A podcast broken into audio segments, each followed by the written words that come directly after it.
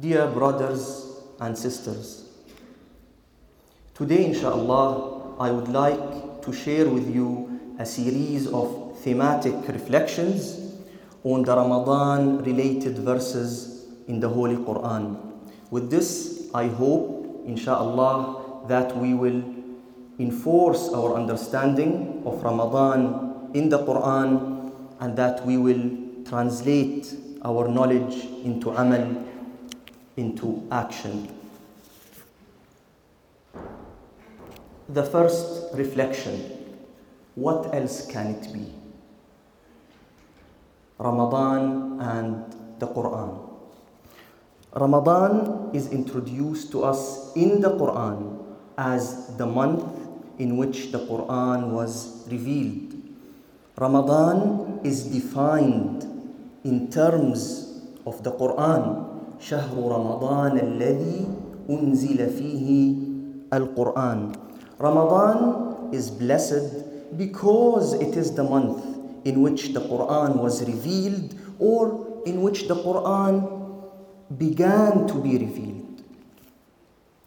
Surah Al Qadr declares that the Quran was revealed in Laylatul Qadr, in the night of glory, and it describes it in the following words Laylatul Qadr khayrun min alfi shahr.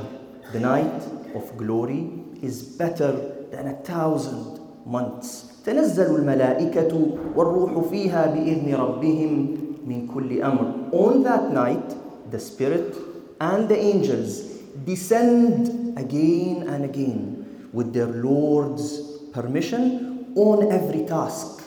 سلام هي حتى مطلع الفجر.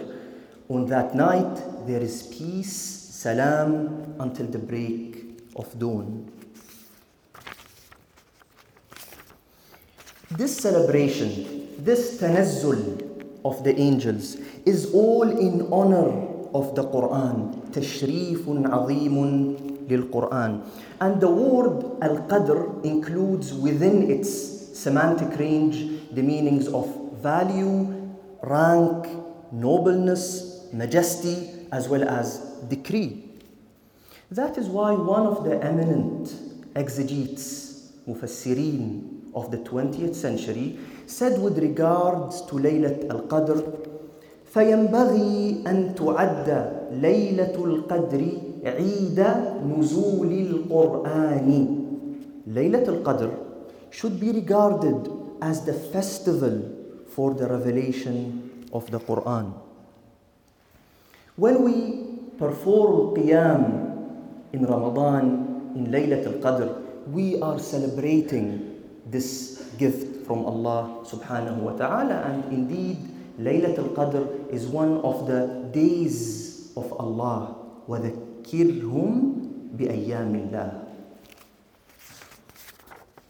May Allah subhanahu wa ta'ala enable us to honor the Quran. وَمَنْ يُعَظِّمْ شَعَائِرَ اللَّهِ فَإِنَّهَا مِنْ تَقْوَى الْقُلُوبِ May Allah subhanahu wa ta'ala give us the attentive reading of the Quran that is necessary for the transcendence of mercy. وإذا قرئ القرآن فاستمعوا له وأنصتوا لعلكم ترحمون.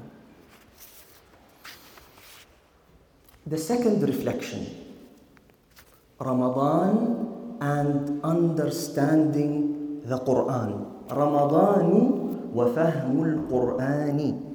We know from Sahih al-Bukhari that Gabriel, Jibreel alayhi salam, would meet the man of praise sallallahu alayhi wasallam every night during Ramadan to revise with him the Quran. Some versions of the hadith say فَيُعَارِضُهُ الْقُرْآنِ That is, both of them would read the Quran to each other.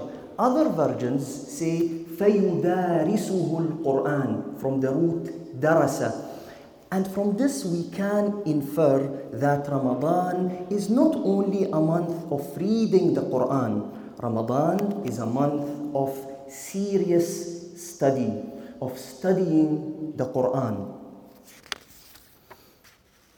The hadith also draws our attention to the communal and collective mode of reading the Quran, to read the Quran with someone else. يدارسه مدارسة. So this expression denotes an interaction. It's a mufa'ala, an interaction between two sides. The Prophet ﷺ used to say, إني أحب أن أسمعه من غيري. I like or I love to listen to the Quran from someone else. This Tuesday, in Salat al-Taraweeh, we read verse 46 of Surah Saba. إنما أعظكم بواحدة أن تقوموا لله مثنى وفرادى ثم تتفكروا. I advise you to do one thing only to stand before God and تقوموا لله مثنى in pairs وفرادى singly and then reflect. Here the Quran mentions reflection in pairs before individual thinking. This may imply, wallahu a'lam, that some of the meanings of the Quran are better generated when we are in dialogue with someone else. So the taqdeem and ta'khir could have a function in the tafsir of this ayah. In connection with this, we read in verse 186 of Surah Al-Baqarah, which follows the verse of Ramadan. وإذا سألك عبادي عني فإني قريب أجيب دعوة الداعي إذا دعان. And if my servants ask you about me, I am near, I am close. I respond to those who call upon me. Here in this ayah,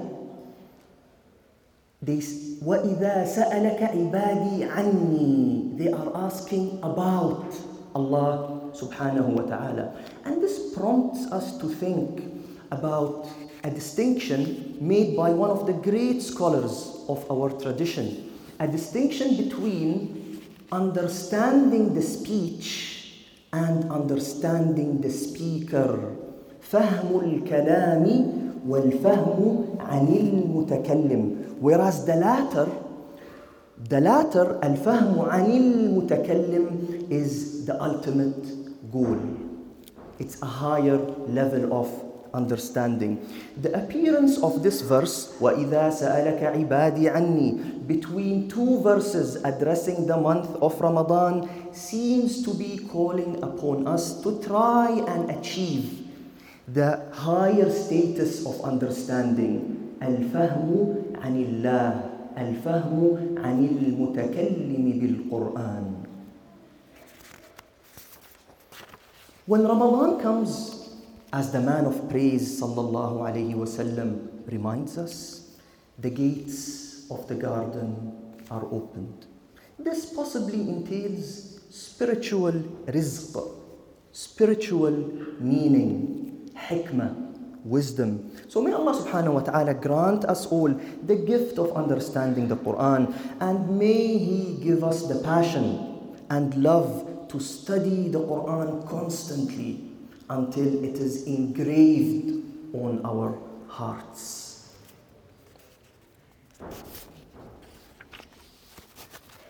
The third reflection the Quran and night time. Al-Quran wal-Layl.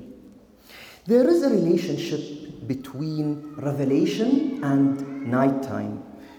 God spoke to Musa alayhi at night, as we understand from the Quran. As for the Quran, we read in verse 3 of Surah Al-Dukhan, إِنَّا أَنزَلْنَاهُ في ليلة مباركة we sent it down in a blessed night and in the first verse of Surah Al-Qadr إنا أنزلناه في ليلة ليلة القدر again it is night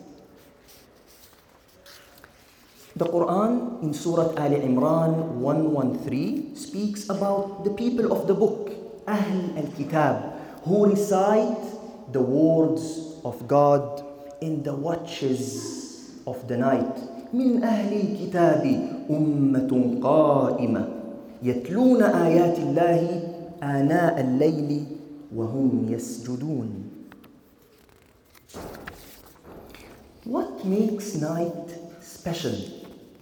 What makes night special for reciting the Quran, for revelation? The answer, or part of it, seems to lie in Surah Al-Muzammil verse number 6.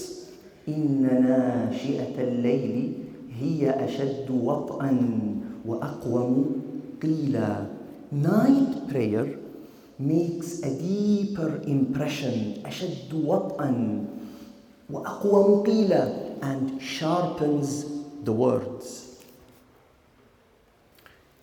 Another qira'ah, another reading of the verse is وطاء إن ناشئة الليل هي أشد وطاء According to this qira'ah, the meaning of agreement and congruence is obtained.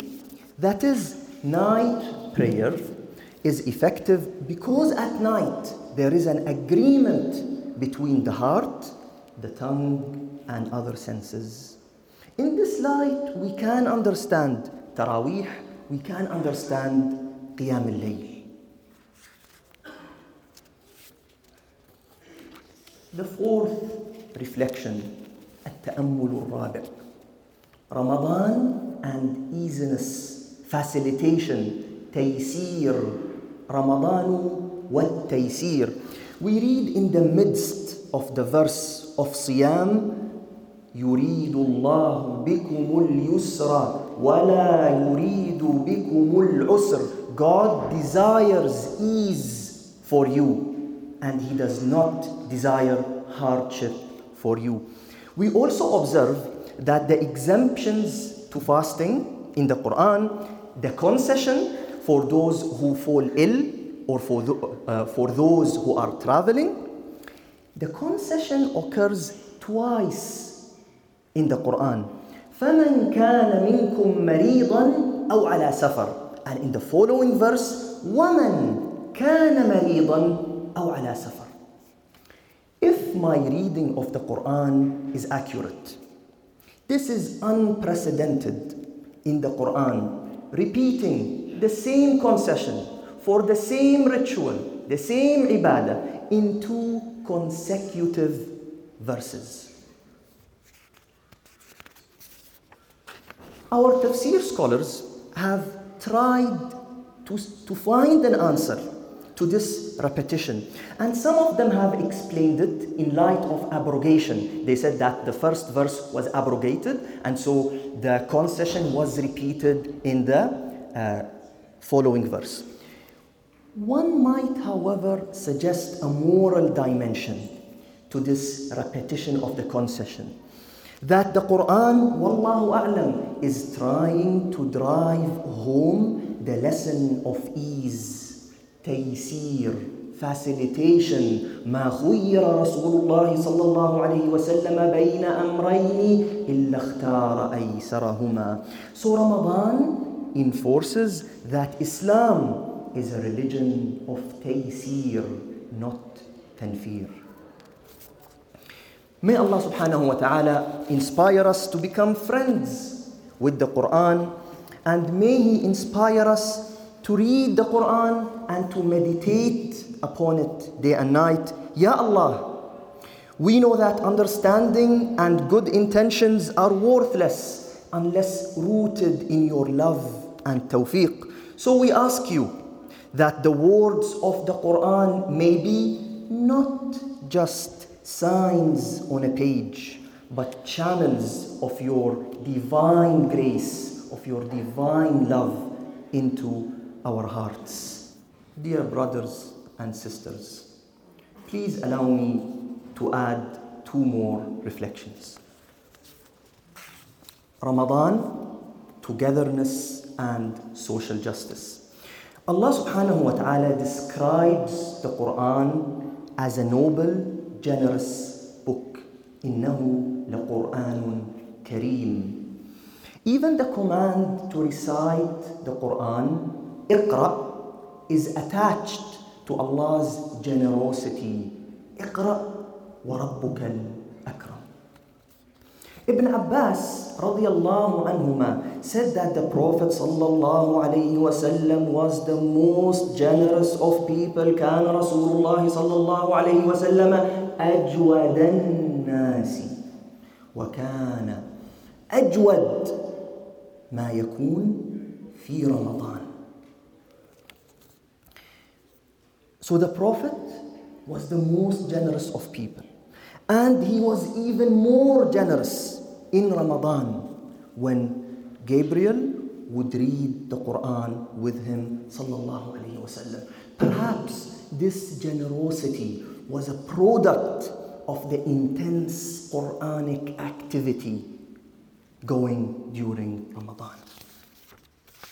What this means for us is that the true spirit of the Quran the true spirit of Ramadan is witnessed in giving, in al-ata, in generosity, in karam, in giving with love. ويطعمون الطعام على حبه in inviting others to join us. It is also remarkable that the verses on fasting in Surah Al Baqarah are followed by the following verse ولا تأكلوا أموالكم بينكم بالباطل Do not consume your property wrongfully. It is as though the qualities that we take from the school of Ramadan guide our ethics. That is how we turn Ramadan into action, into the realization of social justice. The final reflection Ramadan and religious dialogue. The verse that introduces the theme of fasting in Surah Al Baqarah begins with the following يا أيها الذين آمنوا كتب عليكم الصيام كما كتب على الذين من قبلكم Fasting was prescribed for you as it was prescribed for those before you.